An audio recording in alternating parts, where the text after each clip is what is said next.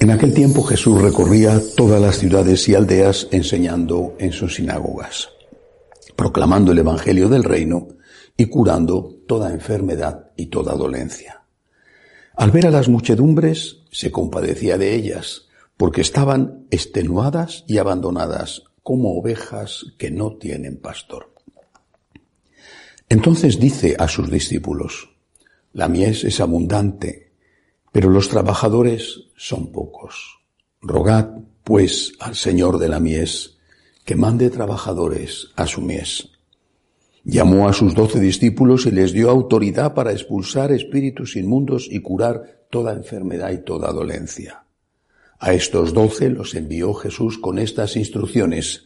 Id a las ovejas descarriadas de Israel, id y proclamad que ha llegado el reino de los cielos, curad enfermos, resucitad muertos, limpiad leprosos, arrojad demonios. Gratis habéis recibido, dadlo gratis. Palabra del Señor. Este fragmento del Evangelio de San Mateo nos, nos invita a reflexionar sobre dos cosas importantes en este marco del Adviento.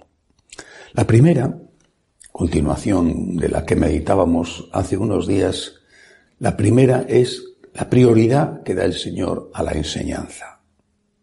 Dice que proclamaba, enseñaba en las sinagogas, proclamaba el Evangelio del Reino. Y a continuación curaba toda enfermedad y toda dolencia. Enseñanza, evangelización y como consecuencia la caridad, la compasión. Hay que recordarlo siempre esto. Pero luego ligado precisamente a la prioridad que da a la enseñanza, el Señor se refiere a el hecho de que, de que las ovejas están sin pastor, de que hay muchas ovejas que no tienen pastor.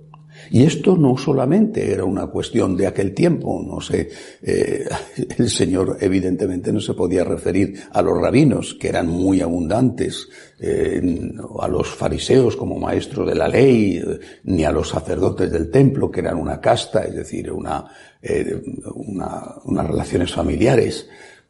El Señor se refería a los que esperaban la evangelización que Él estaba transmitiendo, porque había mucha gente que quería escucharle, que iban de lejos a escucharle. Y él sabía, además, que esos eran solo un pequeño porcentaje del conjunto.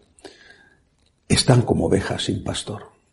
Y si eso decía Jesús en aquella época, ¿qué dice Jesús de hoy en día?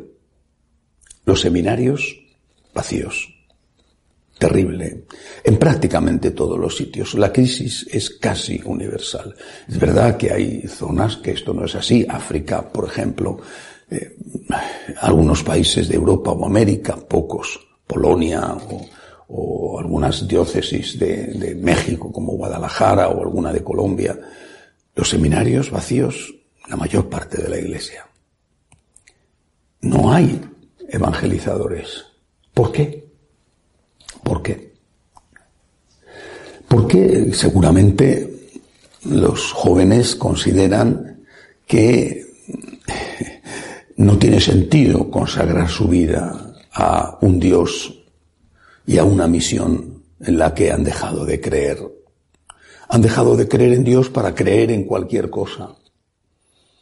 Dicen que incluso en Polonia, no sé si los datos serán verdad, porque muchas veces estas estadísticas están falseadas, dice que incluso en Polonia el 90% de los jóvenes ya no tiene vinculación con la Iglesia. Bueno, repito, pueden ser estadísticas eh, falseadas. Pongamos que el 10% de los jóvenes sí, un 10%, 5% por lo tanto de hombres, más o menos, 5% de mujeres, un 10%, un 5% de hombres.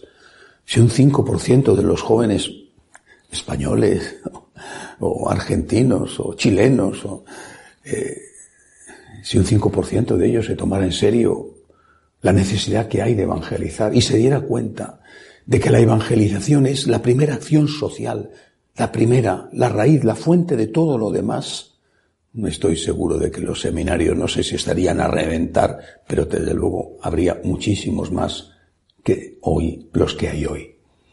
Pues yo creo que lo que tenemos que darnos cuenta todos es de la necesidad de los sacerdotes. La necesidad, la gran labor que hacen los sacerdotes. Una labor imprescindible, porque sin evangelización no puede haber esperanza en la vida eterna. Sin evangelización no puede haber verdadera caridad, como mucho sentimentalismo o en algún caso una solidaridad según el mundo pide que se tenga. Es imprescindible la evangelización.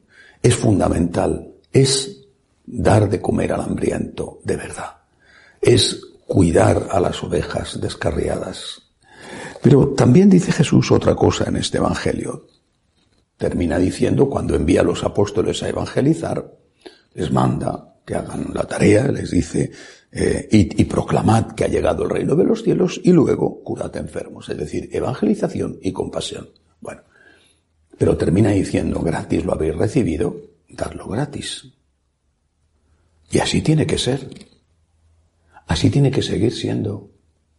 Pero eso no significa que la comunidad, los evangelizados, no tengan que ayudar a los evangelizadores.